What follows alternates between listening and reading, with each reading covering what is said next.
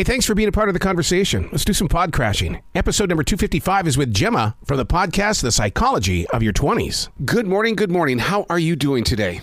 I'm doing so well. I'm doing so well, Aaron. How are you? I'm doing fantastic. I, I got to tell you, I've been talking about you ever since I first found out about you. And the reason being is because you, you've got a podcast here that is not just geared for present day 20 year olds, but it's also for even people like myself who, who reflect back when we were 20 and we, we see a self that we could have changed, but we elected to keep walking instead. Oh my goodness. That's honestly one of the best ways of putting it that I've heard. That's such a compliment. Thank you so much. What what made you go in this direction? Because I mean, I, it is such a pivotal time in so many people's lives. Yeah, absolutely. And I'm so glad that you pointed that out because I think our 20s are this like insanely confusing decade. Yes. There really isn't any there's no guidebook, right? There's we are novel baby adults essentially. And I think the main inspiration was that I am in my 20s and I was having all of these incredible conversations with my friends about just the things that were happening in happening in our life, you know, confusion around our careers and heartbreak and anxiety around milestones that we were and were not meeting. And I studied psychology and realized that there was so much theory that really explained these experiences and that they were somewhat universal. Um, and that's really what led me to create the show and to share it with people. One of the things that I did is I, have always believed that I ripped off my 20s because I got married at 18. I was in radio oh, by, wow. by, the age of 14, so I, I, wanted to get on with my life. So, but but what happens is is that what you talk about so much on your podcast are the things that I still went through as a married 20 year old guy that's that is amazing to hear that because I think my main demographic is especially like women in their 20s, right?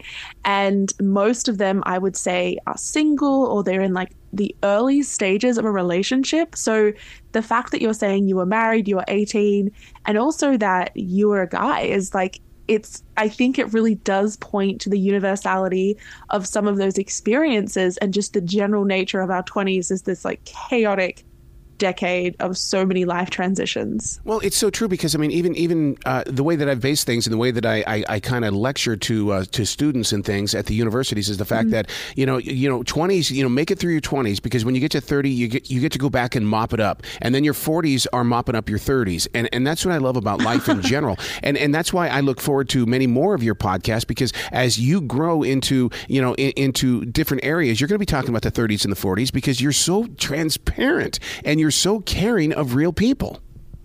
Oh my goodness, this is just compliment central. Well, I actually, it's funny that you bring that up. I got a question the other day that was, Are you going to do the psychology of your 30s? Yep. And it's something that's kind of always at the back of my mind, right?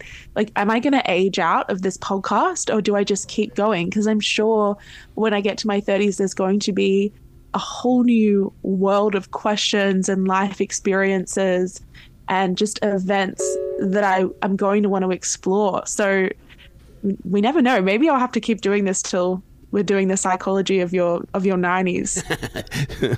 One of the things that, that you talk about on the podcast are the, the, psychology of what we go through because our bodies are changing. I know that at 25 mm-hmm. is when I had my biggest change. I, I can't imagine somebody today in this social media generation where photographs, oh my God, I mean, and, and people see you, they talk about you, they judge you, and, and I mean, it's got to be rough on people.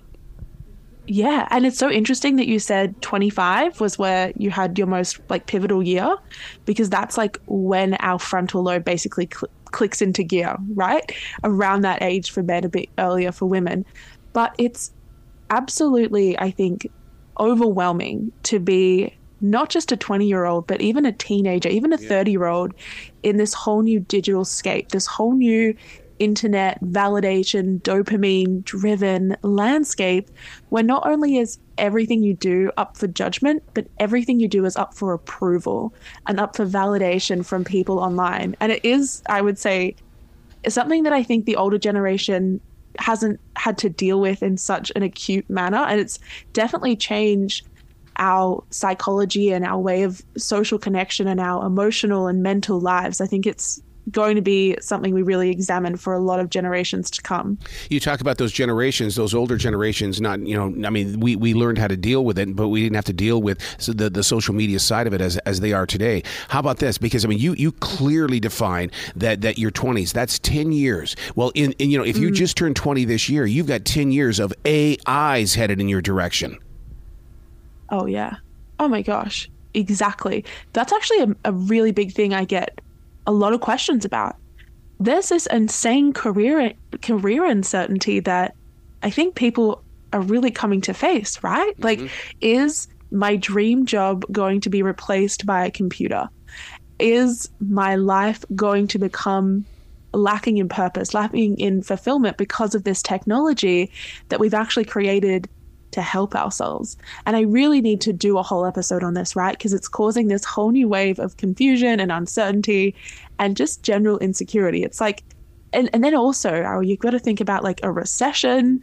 You know, a lot of us in our 20s lived through the global That's financial right. crisis, yep. but we were, we were kids. Like, we saw our parents worrying about it. But this is like now it's coming at us as we're entering into this like super transformative decade. It feels like there's so many things kind of aimed at us in some ways. You know, uh, you you talk about self sabotage on an episode, and the thing is, is that mm-hmm. uh, you you see it as self sabotage. I call it career suicide. That people are willing to sacrifice their careers in order to you know to to not feel numb, basically.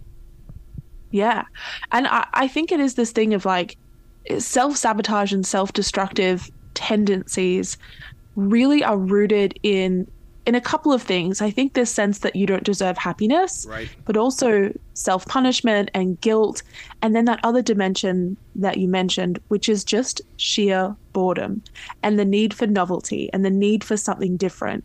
And I see it all the time around me, not just in terms of people's careers, but in terms of their relationships. People who are in these long term stable partnerships, but the world and their surroundings become too boring, become too familiar, and we have this urge to just destroy everything. And I think it's really about fighting that urge, right? And understanding what is driving that psychologically. But you know, we so many people, especially my generation and those just a little bit beyond it, were always trained on that five to ten year plan. And man, I have argued my mm-hmm. entire radio career. I do not want to talk to you about my five year plan because I don't know what's going to happen. And then here you are, you're talking about it. Don't do it. Yeah, Oh my goodness. I'm so glad that you believe that as well. I did an episode recently on the myth of the five year plan. And it's part of this series that I've been doing. I did another one on the myth of the nine to five, yep. the myth of the dream job.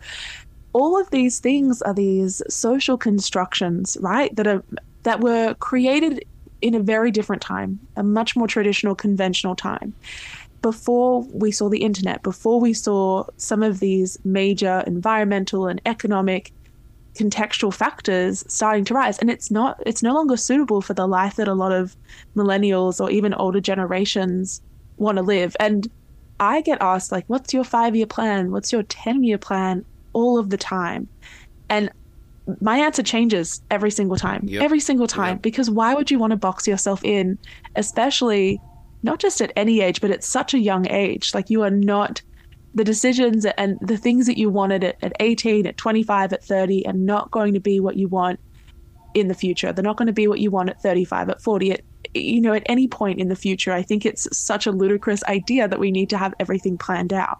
But you know, you know what's really hard about this, Jimmy, is the fact that the uh, when when when bosses do do that, they say, "I, I need to know your five year plan," and then I say, "We're not going there," mm-hmm. and then they go, "Oh, you're just set in your ways." And I mean, you know, corporate mm-hmm. bullying is is very you know very real, and and but they they want to know that plan, and it's like, why do you want to? You know, Bruce Lee would never sell his information about being a martial artist. Why should I give you all of my information?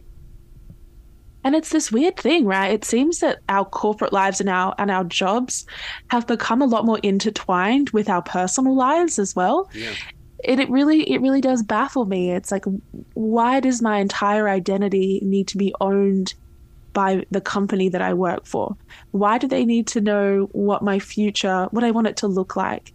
And also, I think it's just such not so much a red herring, but such a such a pointless question to ask someone that because they don't even know. So what not only do you put them in this weird point of feeling like they owe you an explanation for their decisions, but it's also not going to be, I would say, an accurate assessment. So I think you make a really good point there of why would you sell that information? Are you are you going to do a show on these 20 year olds that have to go back to work? I mean, come on now. For the past three years, even if they were 18 years old when the lockdown happened, they're 21 right now, and they have to go back to work inside someone's office.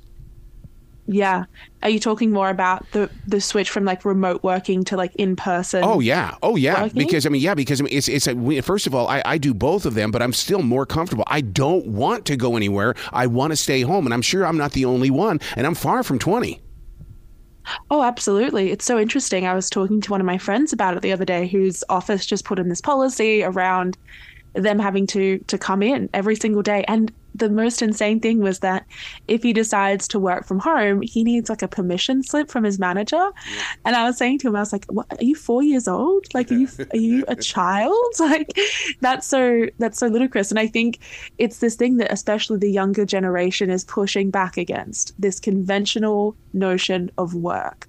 And a lot of us got our first jobs, got you know, kickstarted our career in a time where remote work was the only option. So I really don't see how businesses can really continue on or attract, attract young or even more seasoned employees by insisting that they come back into an office culture.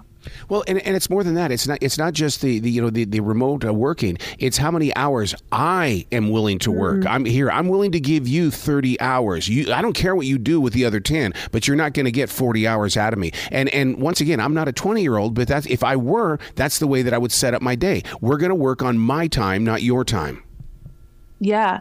And I honestly think this is such a conversation. You've really pinpointed such like a, re- a rhetoric and a narrative that's really coming to play coming into play here, which is boundaries around your work life balance and understanding that you actually get to have a say and make decisions around how much your work infiltrates your personal life. Mm-hmm. I was working a nine to five before I started doing this podcast full time. And we all know a nine to five is not a nine to five it's an eight till six, an eight till seven, an eight till eight. Like it's never a nine to five. And I think that was something I became so disillusioned with. And it's why I really focus a lot on the psychology behind our careers and our career anxiety and, and this breakaway from convention a lot on my show. Oh my God, that's that's like my days of morning show radio where I would have to be, you know, the, the demand was I had to be up at 345, but I wouldn't get to get to oh come home until 9 30, 10 o'clock at night. Wow, how did you even manage that? I, I don't know. I, I really don't know. And, th- and the thing is, is that I'm a daily writer, and I, I'm a, I fear going into those journals to find out what he was writing during those times. Oh, I love when people journal daily. I also do that, Arroe. That's so cool. You have a whole timeline of your life, basically. Thirty years of it, and, and it's and it's one wow. of the yeah, it's it's and daily and it's one of those things where it's like you go back and you can learn from it because you know if they mm. say history repeats itself, so does your life. Go back there and figure out how you corrected the situation. Oh, absolutely. I totally agree with that. It's also this amazing, I don't know if you found this, this amazing point of reflection yep. to look back at points where you were so lost, when everything seemed to be going wrong, and having that realization of like, I got through that and I pushed through. I just think that is one of the most valuable things about keeping a journal or writing down what's happening in your life on a daily is being able to have that point of reflection to see how far you've come, but also to learn, like you said, from those memories and those mistakes. How do we get a 20 year old to do that? Because I started writing when I was 32. And so, I mean, I was, and basically, uh, I was lost and, and I needed to find my way. And, and, but I wish I would have had that way in my 20s when, when I was using a razor blade on my arm, when I was doing stupid stunts and, and taking chances mm. that I wasn't supposed to be. I know what 20 year olds are thinking because I was once there. Mm. I think it's I think it's really hard, right? We've really become detached from some of those more some of those more pure ways of communicating, right? Or pure ways of expressing our thoughts. I just think for, for me, journaling is like this entirely private, really beautiful, nostalgic way of way of putting down my thoughts. And I know that probably is like, sounds really weird, but when we think about like all the great writers and we think about some of our favorite poets and, and screenwriters and people in history, they all kept these journals that informed their work. And I think romanticizing the practice is a really beautiful way to become consistent in it. Oh my God. You, you talk about that romantic side of it because it is, because I'm a dipper. I don't put, I don't put anything in my inkwell. All I do is I reach over there with the nib of my writing instrument. I dip it. I come back to the page. I go back, I dip it, I come back to the page. I, it's, it's because I'm mm. so in love with that old fashioned style of nib writing. Oh my gosh, I want I really want to buy one of those. You've got to you've got to send me a link. I need to I need to get on that wave of journaling. I think it would be so beautiful. Oh, and, and your hands are covered with ink, but the thing about it is you giggle like a child because you, you look at your hands, you go, I wrote today. Oh yeah, I wrote. I yeah. have I have the proof. What a tangible reminder, right? And it's like you've accomplished something. It's also it's a creative practice, right? So much of our days are consumed by things that are quite monotonous and quite tedious and repetitive. And I think we all really deserve and, and need a break from that to express ourselves in a way that really challenges our brain or offers it something different. So I'm so I'm so glad that we got to talk about that. Let's let's make this a mission of ours. More people journaling by 2025. Oh, that would be awesome. Speaking of relationships, I have it with the page, but the thing about it is, let's talk about human relationships. Is mm. is it challenging in the 20s because you know we do hear a lot about people being open. Well, still in my heart, and it may be because I'm because of the I am the age that I am. Open relationships to me is still cheating. Yeah, that's so fascinating. I did a whole episode on this. I, I really want people to listen to it because I think there is such a changing perspective around what monogamy actually offers us. I, I'm not a big fan of open relationships personally, but that's just my opinion. I think jealousy really does come into play. Mm. But it's this, yeah, I know I have to say it, but it is this idea around, okay, what actually makes me happy here? And is it the traditional way of seeing a relationship?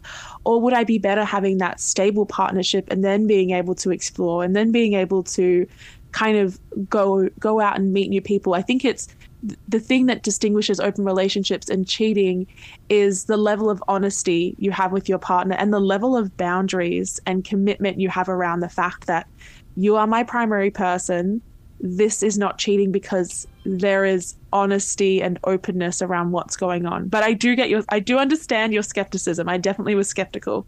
Only because I think uh, you know, even back in, when when I was a twenty year old, it, it, was always that accusation of, "Oh, you're cheating on me. Oh, you're cheating on me." It, it was so driven mm-hmm. into our head and heart that the the thought of something being open was like, ah, I, am not. I just I just want to have a friendship. I don't want anything more than that. And and I and I swear yeah. I run more into. And, and, you know what's really interesting about because I am with so many uh, young adults is the fact that they don't even want a relationship. They just want a friendship.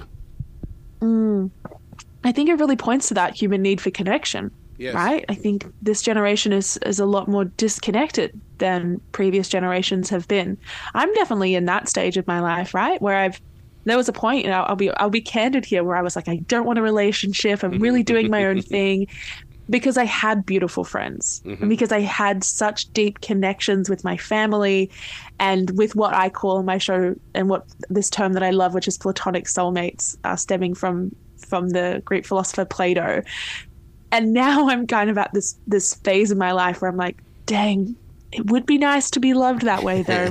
That's that would be good. I feel like it's on the agenda, that's for sure. How many people suffer from imposter syndrome? Come on, I'm a radio guy. I have I have to sometimes get on this microphone and fake it to make it. So I mean, do, I mean, I think in the everyday world, people have got to be able to do that as well. Yeah, you want a number? You got, How many people? I bet it's ninety percent. Oh, I think we just need to Google the population of the world. Okay. I think it's around. I honestly, I think it's uh, close to eight billion. Like, I would say every single person, you'd have to be a raging narcissist to not experience imposter syndrome, because I think it keeps us humble and it keeps us it keeps us growing. Right? If it is hard, and I, I'm sure you and I would could talk about this for hours. Right? The sense that like we're a fraud and people are going to see through us and people aren't going to like us and that we're not we, we're not meant to be here. But i think if you didn't have that level of of humility about how you go about your life you would be very difficult for people to be around you. So I think imposter syndrome is, is a daily struggle for people, but it also does come with some of its benefits. I got to ask you a question from podcaster to podcaster, and we discussed this the other night uh, in my class to future broadcasters. I go, what I love about Jemma is that she doesn't have to say her name on her podcast. We just know it's her. Is is is there a story behind that? Oh my goodness, I didn't even know I did that. You, you don't. You oh. Don't. Most people when they get on their podcast, they, they say their name right in the very beginning. And and it's like, whoa. And, and and in class we were going through every one of your podcasts and it's like she still hasn't said her name. Wow. So I think it's that I think it's the Australian in me. Yeah. you know this phrase do you know this phrase um, tall poppy syndrome? No yeah, it's this idea that like if you stick your neck out too much, you're going to be, you know, if you, are the flower that grows the tallest, you're going to be the first one cut. And I think that it, it's also not about me, right? Like yeah, obviously, yeah. it's it's my stories, it's my life that I share, but it's really about the universality and it's about the common core experiences. I want it to be a place for everyone, and I also do think that I have I'm very consistent with what I talk about. I think I only do bonus episodes or different episodes every now and again. But if you come to my show, the thing I want to talk to you about is how to get through your 20s and how to use psychology to apply it. You might hear about my life every now and again, but it's it's not the main focus. So I think my name doesn't really need to be part of it. Wow, what a beautiful heart you've got. And I can't thank you enough for for what you're doing with this podcast because it is speaking to every generation. Oh my gosh, thank you so much. I'm just, I'm so glad we got to talk and we got to meet. Well, please come back to the show anytime in the future. The door is always going to be open for you. Arroe, I'm definitely going to do it. This was such a great chat. We had such good radio chemistry here. right. you be brilliant today, okay? Thank you so much.